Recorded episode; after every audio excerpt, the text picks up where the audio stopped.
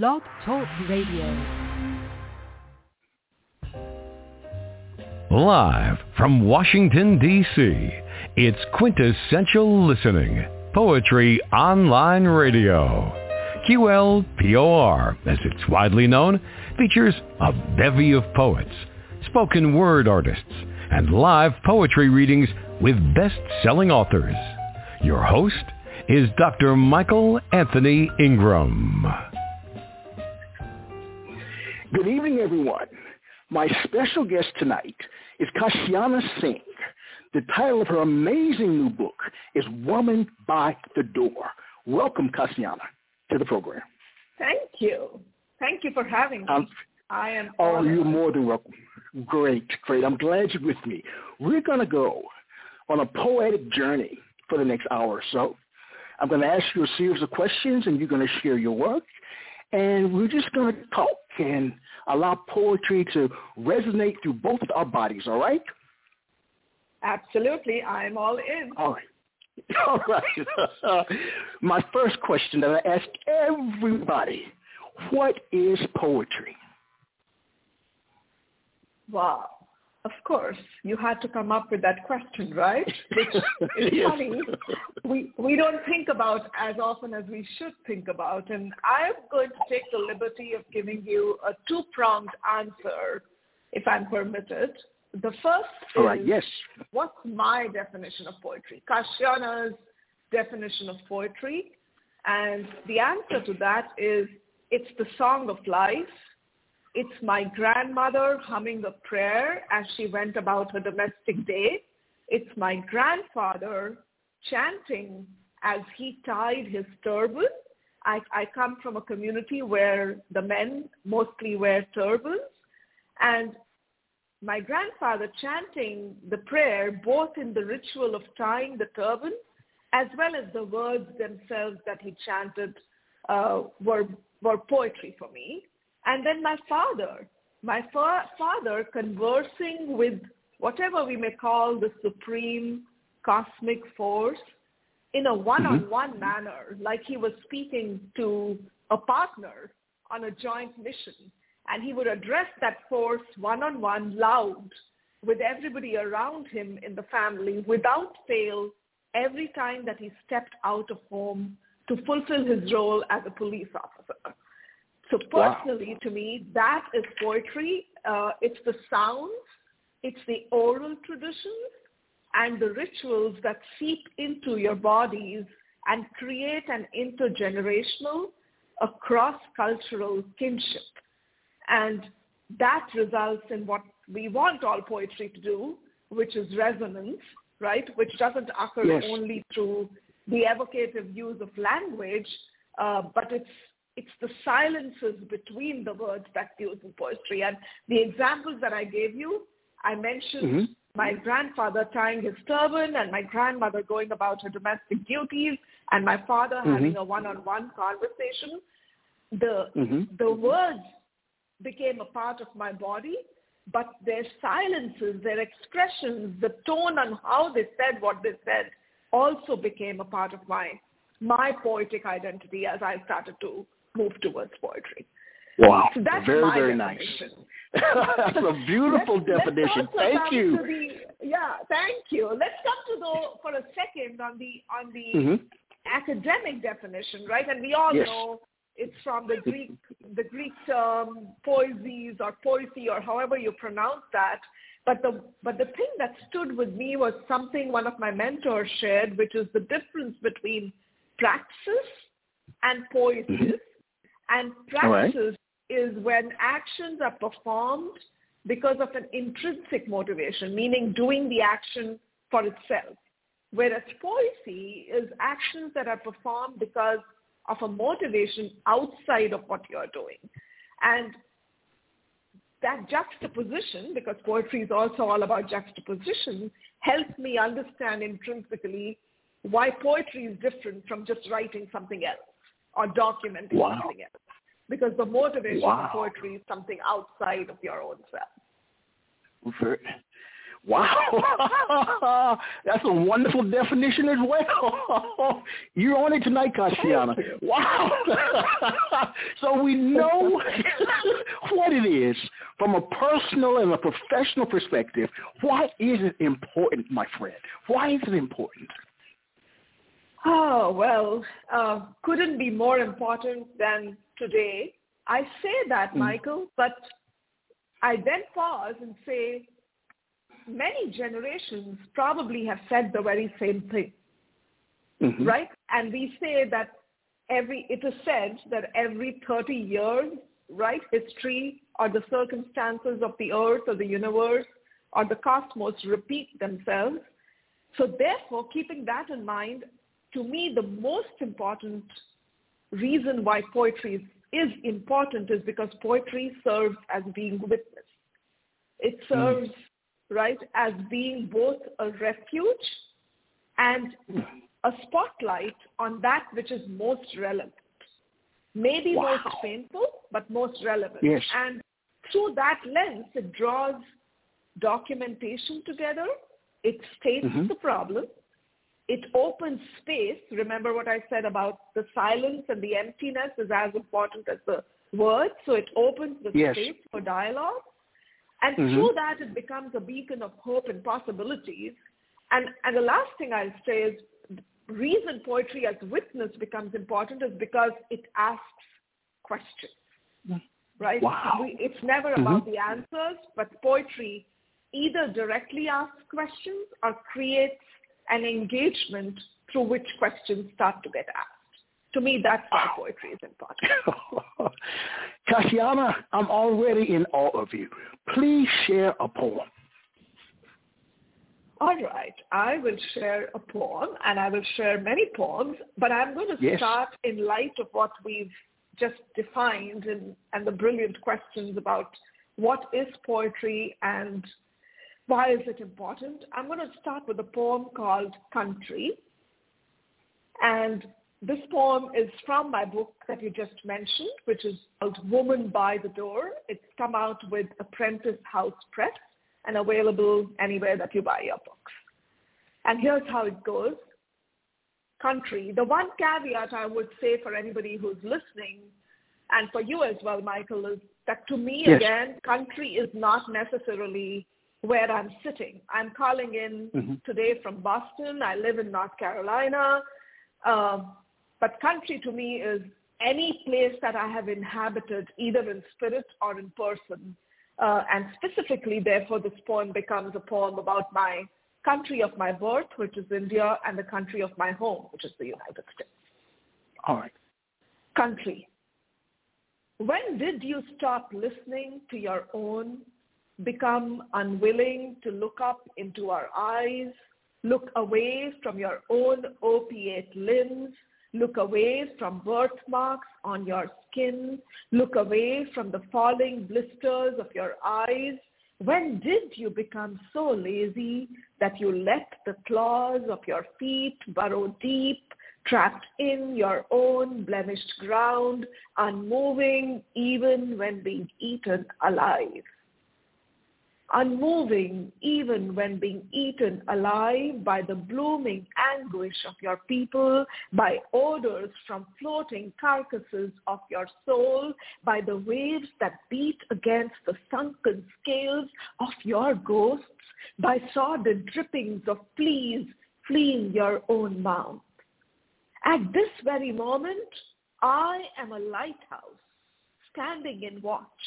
I am carving my solitary light into ripples, each ripple a caterpillar pupating, a butterfly pulsating to Panchakritya of Tandav dance, its wings flapping to the spitting fire of a trillion monarchs, unwilling to die a pause until you listen to the whistling of their alliterative song. They will circle you into an orchestrated garland, evacuating your cauldron of prayers and pledges until you hear their buzzing silence. They will drink incessantly of yore, matted milkweed, they will churn, intemperate, until you hear anew. For if you don't, an apocalypse is coming closer and closer towards your shore. You have time now to gaze outwards and listen, to act before being engulfed into the whirlpool of growling stillness, to become the country we knew, Thank you. Wow. That was country. Wow. Oh, wow, Kashiana. There is such power in that piece. What is the purpose of that poem? What's the purpose of that poem, Kashiana? Tell me. It goes to what I said about poetry playing the role of witness, and I think it is. We'll talk a little more. I mean, I think the very act of writing is political. You don't have to write a political poem to be political. The fact that you're picking up your pen and writing down something and putting down language is political.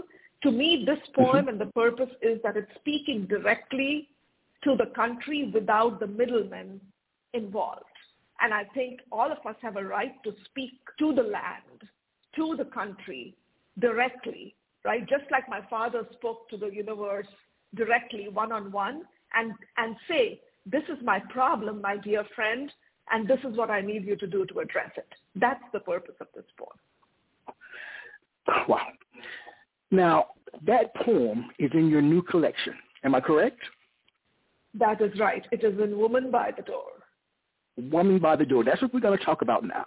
Let's shift there. What inspired the book?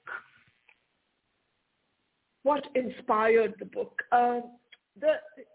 Logistically, this book, Woman by the Door, is a conglomeration of poems that came together in approximately the last 10 years, which is when I made my transition from India to the U.S. All right. So that's just a logistical concept. The poems, though, while they may have come together in those 10 years, are not about the 10 years, right? They span lifetimes. They span lifetimes before, meaning my childhood. They span memory, meaning memory of others that I was influenced by. And they also move into the current state, which is this poem. The book came together at a time, again, referring to the poem Country, when both the countries that I care the most about were going through a very turbulent phase over the last 10 years, and I don't need to be specific about what. And then, of course, there was the pandemic. So all of that moved into the poems, into the book in some shape, manner, and form. But really what the book is about, which is what the title says, it's about transition. Right? There are three spaces in the book. There is the woman, there is the door, and there is the threshold. And all of the poems in the book move in and out of these three places in some shape, manner, and form. And so to your point, as a woman, I was going through a transition. Like I said, my country was going through a transition. I moved with my daughter, who was 16 years old, so I was going through a transition in my relationship. I lived a long-distance marriage. I was going through a transition in that, and I was also going through a transition in my bodily experience because I was entering menopause and shifting my bodily state to a different place as well. So in a sense, the book is about transition of any kind, and I'll just go a step ahead and say, in my opinion and my experience, all poetry is really about displacement or transition in some shape, manner, or form. Well, before we move on, tell me more about this displacement. That's a different kind of thinking. I've never heard anyone make that statement before. Tell me about the displacement piece. Well, poetry, and we can go back to the greatest poets, right? We can pick up people like the current, let me just pick up Ada Limón because of her being the latest poet laureate of the country, right? Yes. Let's talk about her, or let's talk about Layli Long Soldier, or let's talk about Joy Harjo, or let's talk about a lot of South Asian poets that are extremely famous for what they've done. All of the poetry that I am inspired by is driven by some sense of displacement, and the displacement could be physical, right? In my case, for example, I moved countries, so there was a geographical shift. It could be emotional, meaning you're going through displacement in your relationship, and the relationship does not always have to be a romantic relationship. It could be relationships of any kind, right? Parents and children and siblings and community and the place you've grown up in and belong to and the rituals, right? All of that is emotional. And then the last is actually displacement of language, right? Ocean Vuong says, if you read him, Michael, he says that a lot of poets of color, and him being a Vietnamese poet, have to start from a different place because of the displacement that they've had, both in terms of their generational displacement, but also the fact that they're adopting, right, new language and new canons of literature as well. Yes. So those are all the displacements that come into being. I'm still a learner. I'm nowhere a poet. I'm trying to learn poetry. And I can say in my case, the displacement or the distance from my home country and the people that I had spent half my life with allowed me to write and rewrite my poetry, whether it was about home, grief, or childhood, with a better sense of clarity and equilibrium. That's what displacement did to me. Well, have you had an opportunity to write about your theory, the displacement theory? I like that. Have you written about it? I will take your hint and go there. But no, I haven't yet. Honestly, I think you should, and you should submit it to the Journal of Poetry Therapy. To be quite honest, I'll share some other journals with you. That would be perfect. All right. Okay. Let's focus again. That was beautiful. So back to the book. If you had to convince a friend or colleague to purchase your book, what would you tell them? I would tell them that the book is A, buy it for sure. Thank you, because you should support poetry. Number one. Yes. but number two, right? We shouldn't justify buying poetry and poets. But I think number two is it's a journey. This book will take you through a journey, which, like I said, the journey of a woman as she stands right at a different shore, and the shore, both metaphorical and actual. And that's one angle of it. The other angle of it is that it pays tribute.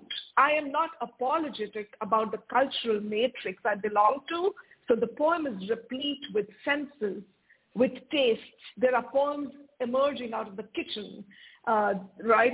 And every time, my biggest, most favorite kitchen poem is Joy Harjo's poem, right, with the kitchen table. There are poems about activities of mothers, fathers, grandfathers, grandmothers, and it doesn't matter that those are Kashiana's references, because every single person reading them will find either a character or a situation to make a connect with and relate to in this book. All right. Please share a poem. All right. Since I spoke about the kitchen, this was not what I was going to read and the sequence, but I'm going to go there because I think it makes sense. And the poem is called "In My Nani's House, Curds and Whey Were a Religion." And as context, this is again from Woman by the Door. And Nani, in my context, is maternal grandmother.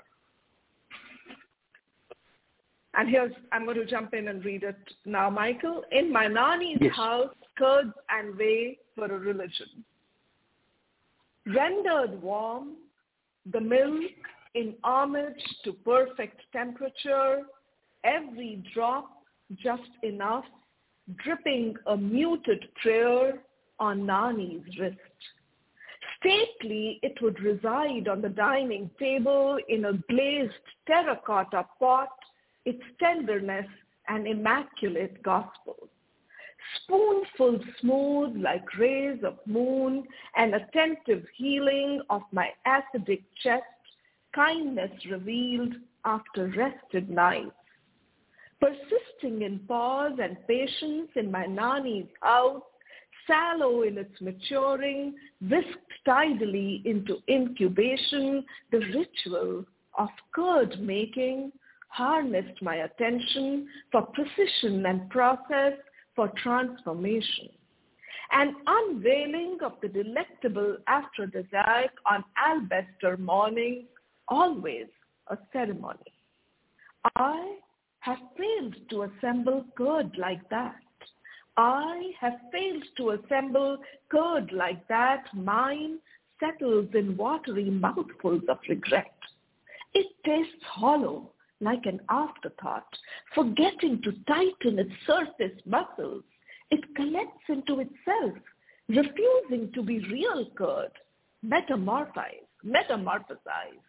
I have tried to do so much what Nani did, but the curd I make always looks like half-fulfilled wishes, as if it is telling me to have more patience, wants me to breathe in, breathe out, and stir the silence.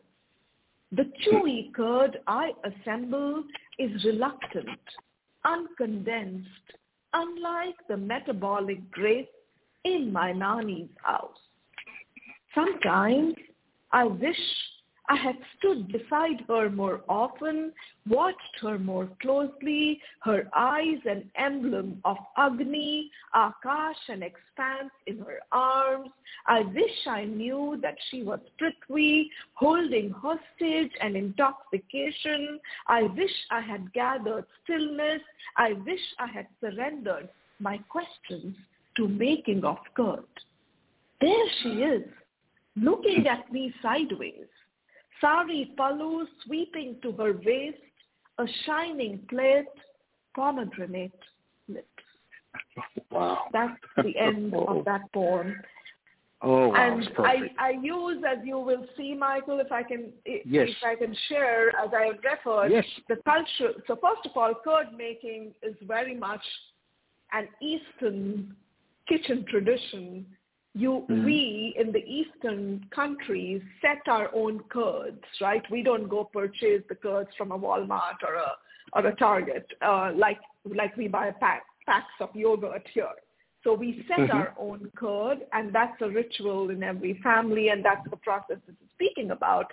But I do use language and terminology from Hindi or Urdu, which is the two languages that I grew up with, and I'll go to the extent, since you spoke about Woman by the Door.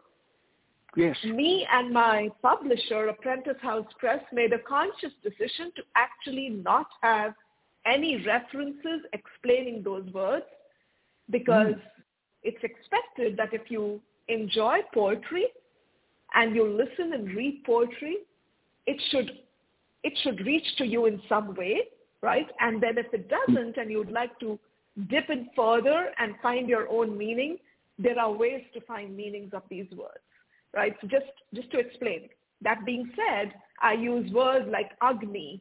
Her eyes an emblem of Agni. Agni means fire. Akash an expanse in her arms. Akash means the sky. So the sky an expanse in her arms.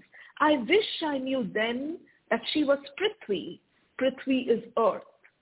So I'm referring to the three elements, fire, earth, and air or sky in this, through these words. Oh, wow, incredible. You know, I was reading along with you, and thank you. The page here. I wanted to know whether you plan to record an audio version. Oh, it's been on my mind. I just haven't got to it, and also because I'll have to do some research, right? I'm sure I'll have to kind of find a way to do it myself. So it's just laziness, plus I'll have to invest the time to do it. But I do want to do it. Well, I think you should, because the question I want to ask is, your voice is so powerful. Your last name is Singh. You sing also when you share. Oh, thank you. So what I want to know is, what is the relationship between your speaking voice and your written voice? Both are so powerful. Thank you so much for saying that. That means a lot to me. And I'm going to answer, I think this is another question that you'll have, which is how did I come into poetry? So I'm going to answer both the questions together because they're interconnected. All right. So in terms of relationship between the speaking and the written voice, I think of them as twins. One is an extension of the other. Sometimes these twins have a symbiotic relationship, Michael, right? So one is almost in the manner that a symbiotic relationship works, is feeding off the other, and it's never one always. Sometimes the written voice is feeding off the speaking voice, and sometimes the speaking voice is feeding off the written voice. I will say that how a poem sounds is an important litmus test for when I consider a poem done. I do read out loud as I am writing in terms of my process. That being said, I have had occasions where I myself am surprised on what comes out in my verbal reading in a bodily way, in almost like a bodily experience. And there have been situations, like the first time I read this Nani poem, I had tears in my eyes and in my body. And so there are occasions when I'm reading a poem that I've read like academically for the purpose of the book, right, for putting the book together. But when I read it in a reading like this audience with somebody else, there's a bodily experience that happens. And I don't know how to answer that, but that does happen. I will come back to, therefore, where poetry began for me, or where encouragement happened in terms of poetry. And Casablanca and The Boy Stood on the Burning Deck is a poem that I learned and my father taught us to read out loud on stage. And my earliest memory of spoken poetry is that poem. And the fact that he would, like, after dinner, stand and have us, right, go through the inflections and the voice and the gestures and how you would be reading that poem. So just wanted to make that connection that's a poem that's very dear to me for all the reasons that I mentioned, but also like that was my first spoken poem. Wonderful. Well, I'd like you to please share one more poem before we take a quick break. I enjoy listening to you. Thank you so much. I'm going to read a poem that shifts the focus a little bit. This poem is again from Woman by the Door, and the book also processes grief, and I mentioned distance, and being geographically distant 7,000 miles away from the situation of that grief or loss, or in this case, death of a loved one, and distance from the people with whom I experienced that loss allowed me to write about it, and maybe in a way served as a source of catharsis for it. So this poem is called Just a Process After All. And the epigram says, in our village, Funerals is the name of the poem by James Laughlin, and it says, in our village are short and to the point. And here's how the poem goes, just a process after all. The hustle of the 5 days after you, they prescribe 10 to 30 days of mourning, the completion of mandatory actions like curdled milk, ghee, oil lamps, candles, pristine sheets, tilted tears, jasmine-filled condolences, food, and guests. Your hands placed in the position of prayer as the floor was sprinkled with water, purification, release, rebirth.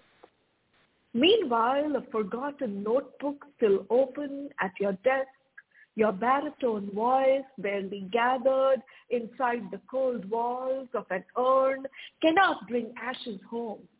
Cannot bring ashes home or keep the urn in your room. Ashes don't germinate life. Ramification, release, rebirth. I feel you.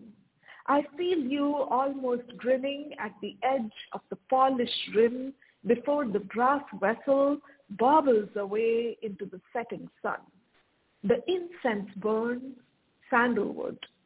Did you promise to reach me as soon as you arrive there? We gather at the dinner table, extended family and all. Purgation, release, rebirth. Today, we serve Rajma Chaval. Tomorrow is chicken curry day, exactly like you relish it. Marinated overnight, well-washed, clean.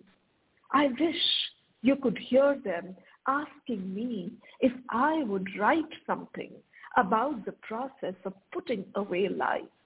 I wish you could hear them asking me if I would write something about the process of putting away life. I wish you would come back, turn around for a day so I could grab one soaked drop of your voice and nest its vibration within my ribcage. Salvation. Thank you. Oh, wow. We'll be right back. Thank you. Thank you.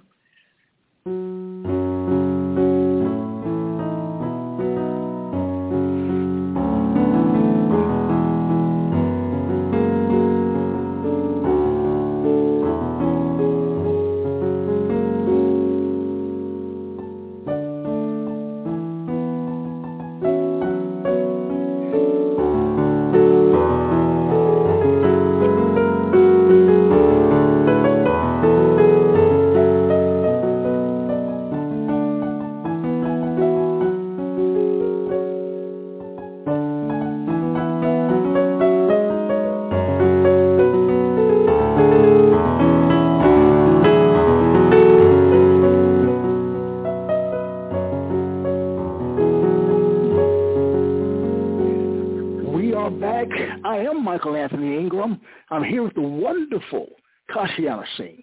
Kashiana, a question for you. Yes, sir. Do you think you were meant to be a poet? Oh, wow. That's hard. You're asking all hard questions. Well, I don't know whether I was... You know my show. You know. That's why they pay me the big bucks, Kashiana, to ask the tough questions. Well, and there are no wrong answers, right? So, well, I don't know whether I was meant to be a poet, but I know that I have to write to exist, and to exist to be better at whatever else I do, right? Whether it's what I do, to your point, to get some bucks in, because a poet doesn't get the bucks in, whatever I do to engage with community, with family, with my grandchild. I'm a proud mother of a one-year-old grandson. Nice. Very nice. And so to me, if that answers by corollary, that means I was meant to be a poet, and so be it. But I know that I have to write to be able to exist. All right. So what surprises you most about being a poet? What have you learned about yourself as you think about poetry? Yeah. Who are you? Yep. And I know, this is what I want to know. Do you live your life like it's a poem? That's what I want to know. That's the question. I will say yes. Okay. And I go by my life's mantra, and you will agree as to why I'm saying yes. My life's mantra is work as worship. And that's, by the way, my TEDx talk as well. If you haven't heard it, I would request you to do so. And when I say that work is worship, I would therefore then say I do live my life like it's a prayer. And therefore, again, by that context, a prayer is a poem. And so then therefore, I'm living my life like a poem. Wow. But something told me to ask you that in that way. And you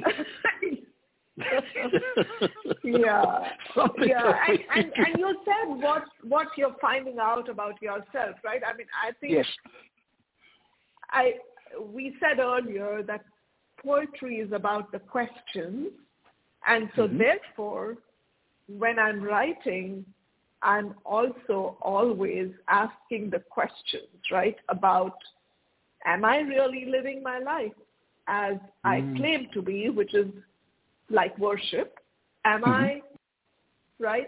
Am I sweating the small stuff, or am I focused on the big rocks? And that goes to the extent of, and I'll say this, which might be surprising, but I have let poetry inform me at my corporate workplace. And and one would never relate the two together, right? Maybe I'm a corporate slave in my other life, but I relish the other life as much, A, because that I live it like it's worship every day, and B, because I let my poetry inform how I bring myself to the table every day in the boardroom as much as how I bring myself to the page. Wow, it's beautiful. Well, let me ask this before you share another poem. Has a poem that you've written ever humbled or frightened you? One of your own? Yes. Yes. Tell me more. And that's the poem I'm going to read next. Okay. It's well, we didn't sleep tonight. No, we didn't. All right, I'm ready. So maybe we reserve the why for after reading the poem, because I think the poem should answer the question. All right. All right. I mentioned at the beginning about tying of the turban, and this poem is called Turban or Pagri, and Pagri is the word for turban. All my writing was born into the folds of my father's pagri, one in each fold of his khaki, cotton, starched, smooth, sturdy. I attempted to shape stanzas with my tongue while my hands pulled, stretched, unbound all the 6 yards of cloth, unfurling beginnings. I proudly held at one end on mornings when I was called upon to help twist the length of the landscape. That moment had a spirituality, a gravitas. It snatched at my throat, settling into creased circles. My voice had so much to say. Instead, in quiet observation, I gave it all my care, all my curiosity. His prayer had a very specific tempo. I never dared disturb it. I saw an intimate conversation sprouting into the empty spaces of teacher and disciple, unsaid. A sacred hum became audible. I heard stories being revealed as elders sang hymns in waves. Gentle metaphors were formed in faith as a circular wrapping folded and unfolded words. They became mine, unborn into me as I held the fabric taut, was taut letters, as I held the fabric taut, was taut letters, my fingers at the edge of a long pagri he so reticently pulled at the other.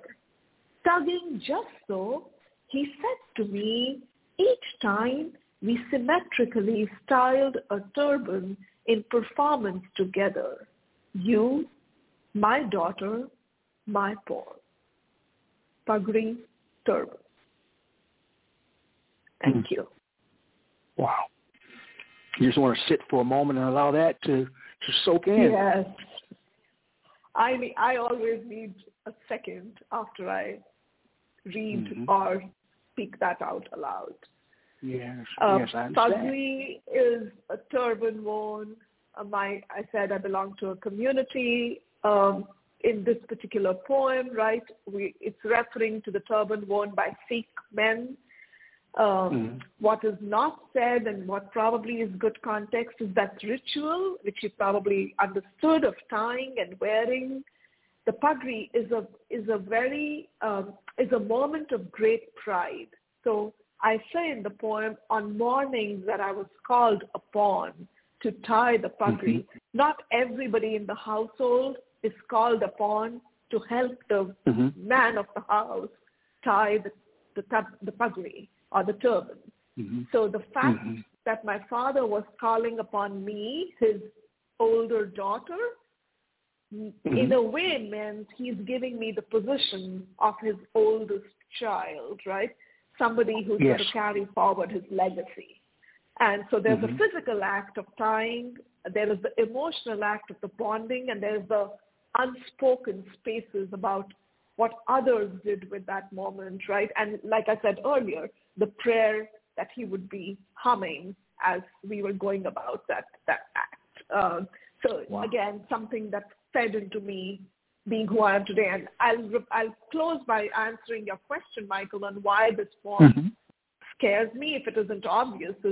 It scares me, number one, that this poem came to me. Not many of my poems, can I say, came to me. Like this just came, it asked to be written, and it got written in one go. I always make edits like we all do, but the essence of the poem has stayed since the day I was forced to write it. So that's the reason it scares me, because that means something like that can happen and happen again. It was almost like an out-of-body experience.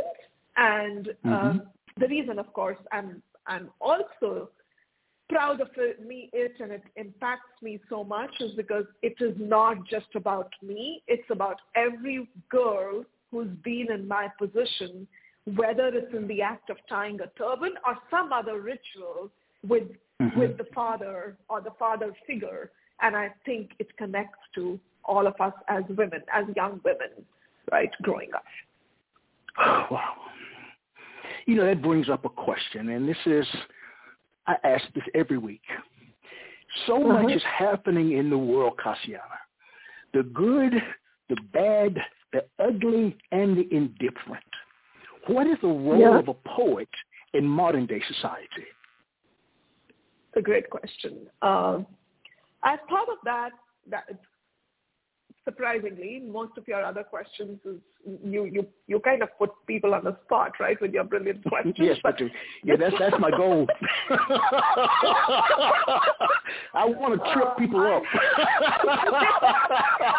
You want to shake us all. But yes, so this is the question again. I think we've been forced to ask this question about whatever we are doing in the world, right, whether poet or otherwise, in the last few years with everything that's happening around us. And I have crystallized my own answer to myself as 3 E's, E as in the alphabet E. So the role of a poet, according to my own thinking, is, number one, that of engagement. And by that I mean engaging with facts and data and creating a space for witness. That of empowerment as the second E, and when I, the empowerment of hope, empowerment of community, empowerment of celebrating kindness, empowerment of celebrating relationships. And the last is that of the role of being an echo, E-C-H-O, which is yes. By how do you be an echo as a poet is by staying authentic to the lived experience. And that's the only way, right, your poem on the page or spoken will connect to anybody beyond your own self. And second, echo, because echo happens in silent and empty spaces. So going back to what I said initially is creating the silence through the poem, just like we said after reading Turbans, let's take a minute. That yes. could initiate some kind of a shift or a transformation, whether it's in an individual or in a broader sense. That's not for the poet to control, but the poet can try and create that moment of silence or those moments of silence through the page and through the spoken word. Have you written about this? Have you written about this in scholarly journals? No, have you? Sir. But I'm going to follow up with you afterwards. Yes. You have a gold mine of information that people need to hear about. It's beautiful. It's beautiful. We will do wow. it together. Yes, we'll do it together.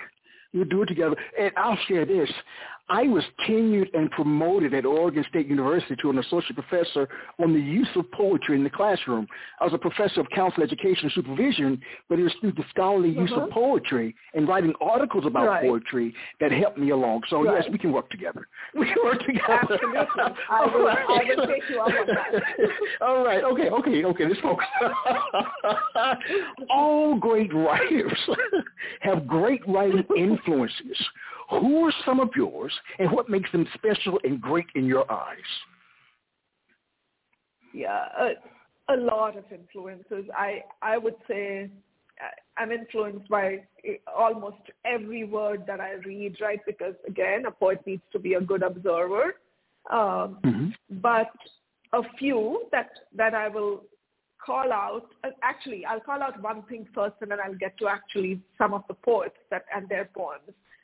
I recently, when I say recent, it's probably the last maybe like 4 years, got engaged with haiku, which is the Japanese form of poetry.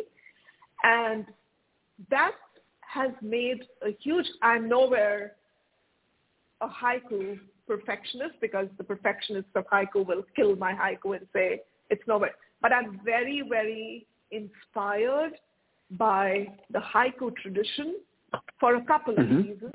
One, the concept of ma, M-A-A, in Japanese is inherent to the way they live, which is empty spaces and silences. And I've been speaking all the time about silences and empty spaces. So inherent to haiku is that those three lines of a few syllables need to have enough emptiness.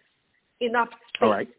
And that's almost like a discipline that I'm trying to teach myself through that training. Number two is the act of reduction, right? So how do you keep peeling the layers of the onion to get to the kernel of what you want to say? And number three is haiku and Japanese poetry does not encourage or believe in any broad strokes, right? There's no broad strokes. Everything is about be specific, right? It's about the lily that bloomed at X time on X morning when the sun was shining at Y angle. Everything is about the specifics, almost like looking at the world through an eye of a needle. And again, I am training myself to learn to do that. Yes. I'll jump to the other influences, but I want to add again and repeat and say that has changing not just poetry, which again maybe connects to the question about do you live your life like, but also how I live my life and how I look at people around me and conversations around me differently. So that's one influence and a big one in the last few years, Michael. Specifically, I mentioned I I love. I can, if I have to choose one poem that I'm buried in the grave with, it will be Joy Harjo's Kitchen Table poem. Oh, wow. Again, for the simple reason that it's about so much that is real, so much that's about daily life, yet it's probably one of the most universal poems I've read. And that hits me differently each time. A couple of others, and Leila Chatti, if you haven't read her book is called, her latest book is Deluge.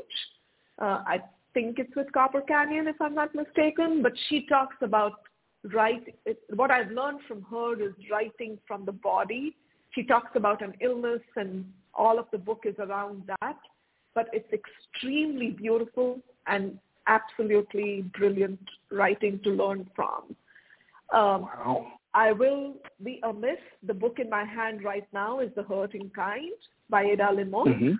And I love her. Of course, I'm super delighted. You can see me hopping up and down in my chair that she is at the position she is today. But I've loved her always, again, for how she becomes so specific, right, about that bird on the bird feeder. She talks about what that is and what color and what it's called and what it teaches her and where. And again, she comes from a place of daily living, but makes it extremely universal. So I'll summarize by saying, and many, many others, I'll take up your whole show if I keep going about it. I will mention one more book of a contemporary writer for the sake of the audience that's listening.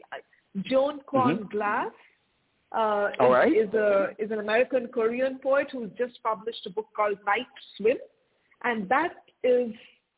You heard me read a poem about grief and loss, and her poem is entirely on loss and suicide, and it's absolutely beautiful, that book. So a lot of poems, a lot of poets, but these few will stand out if I'm supposed to say these right at the end of my life, and I have only 2 minutes to give the answer. Right. You know, I want to know, does writing energize or exhaust you? I can't tell. Does it energize or exhaust you?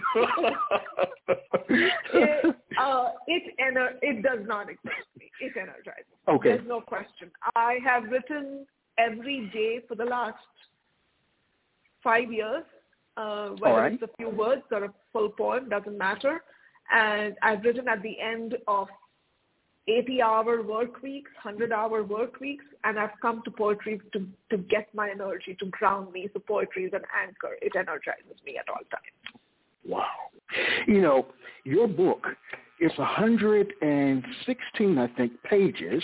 And how long did it take you to write this book? It's over 9 years. Over 9 years. Wow. 111 pages. Information about the author at the end. What I want to know is, you know, one of the major parts of writing is the editing process. And some poets claim that a poem is like a living creature. Once it's out there, there's not much you can do to correct or improve it, while others edit meticulously, not leaving much from the original draft form. What is your take on editing? I absolutely believe in editing. You just heard me talk about the reduction process that I'm further gleaning from the haiku writing, which is to reduce, till you get to the kernel of what you need. So I absolutely believe that reworking and editing is extremely important. The two words that I think of my poetry, and you'll, again, kitchen, right? I get a lot of my references from the kitchen. So if you take that, gestation and marination are the two words that come to mind. So in my experience, a poem stays in gestation till the conditions are ideal for them to be born. And once born, they then are expected by the receiver, which is the poet who's lucky to receive that poem, to keep that poem in a marinated condition and continue to chisel it, redo it, until the marination reaches just the right amount, right, of penetration for it to then be the final product. So that's how I treat my work. as well. You know, we don't have too much time in our poetic journey, but I want to hear two poems, one and then your grand finale. All right. All right. Let's do, I'm going to try and do one, and then after that you tell me if there is still time, okay? This one is a little long, but I do want to go there. Yes, yes, no problem. This is from my first book, Shelling Peanuts and Stringing Words. And the context of this poem is the partition between India and Pakistan in 1947, yes, when the British were ruling, and the subcontinent was divided into two dominions, displaced nearly 15 million people. It probably is the largest displacement that has occurred in history, and it led to the end, the survival of families, intergenerational trauma, etc., etc., right? That the country needed, quote unquote, needed partition is another one of those myths of colonization, but we'll reserve that discussion for a different day and time. I'll jump into the poem. This poem is called Mangrove, and it's about my father was maybe between 4 to 6 years old when the partition occurred, and his family, his parents, his father, his sisters had to move to India from Pakistan. This is about him going back to his home in Pakistan after many, many years. The poem is called Mangrove. Act 1.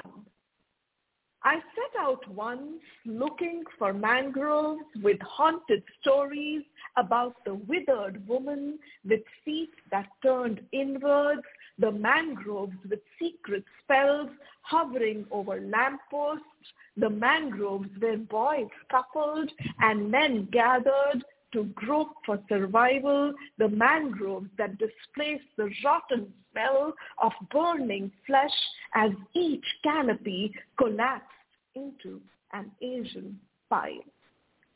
Act 2. I waited.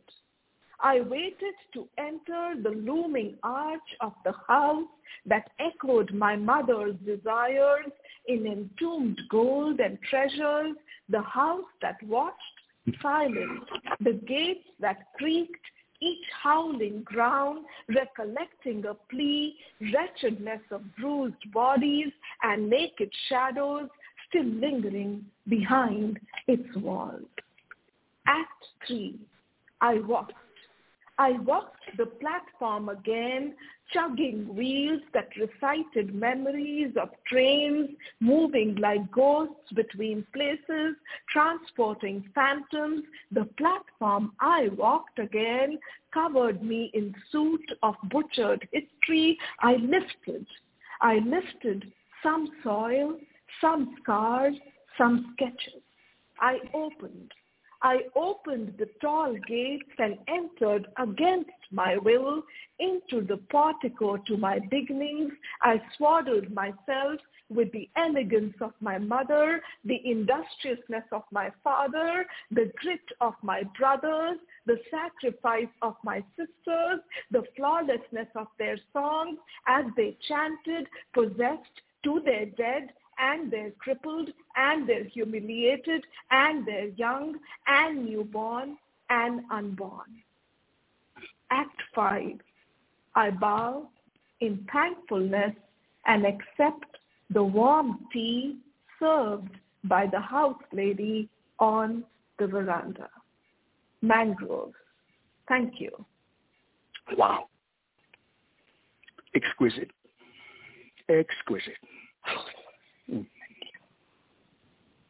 Please share. That's another one that takes a little to breathe. It does. It does. Especially the way that you share it. You truly live your poems. And I believe that is so important. If you've written it, live it. And that's what you do. That's what you do. Mm-hmm.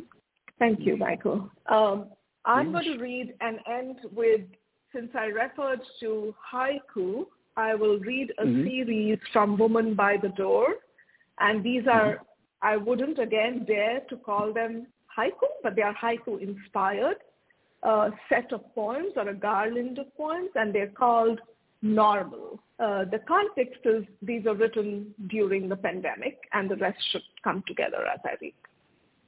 Normal. Rare blue moon, another ambulance, and blue light. So it's every poem is a three-line poem, and the way you read it is you repeat it, so I'll do the same, Michael. Rare blue moon, another ambulance, and blue light. Obituaries, age, color, caste, no bar.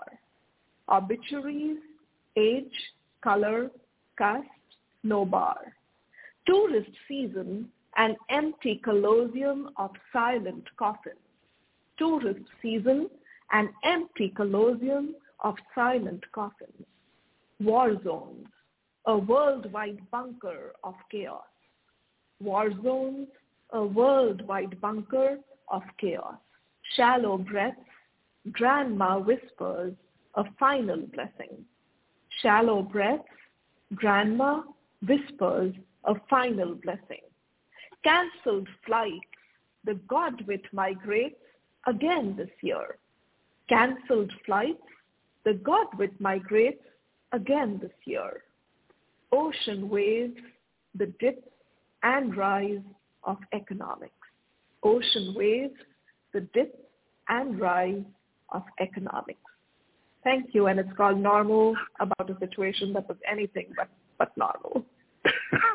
Oh, Kashiana, does knowing that your poems are published and out there in the world validate your being a poet, or are you content knowing they're out of your system?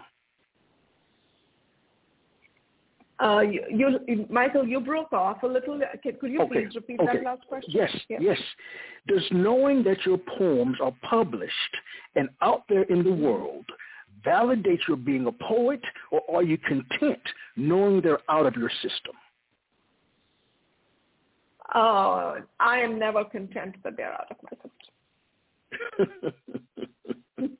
No, like I said, I am never content that they're out of my system, and it's not uncommon for me to rewrite and revisit a poem that's been published. All right. Well, I'd like to share a poem with you. Thank you. I would love to. Well, it's one that you know. It's my first time reading it. It's Joy Harjo's poem, Perhaps the World Ends Here. Oh, I love you. Thank you. Here we go. She cannot do this. The Michael Anthony Ingram way. Here we go.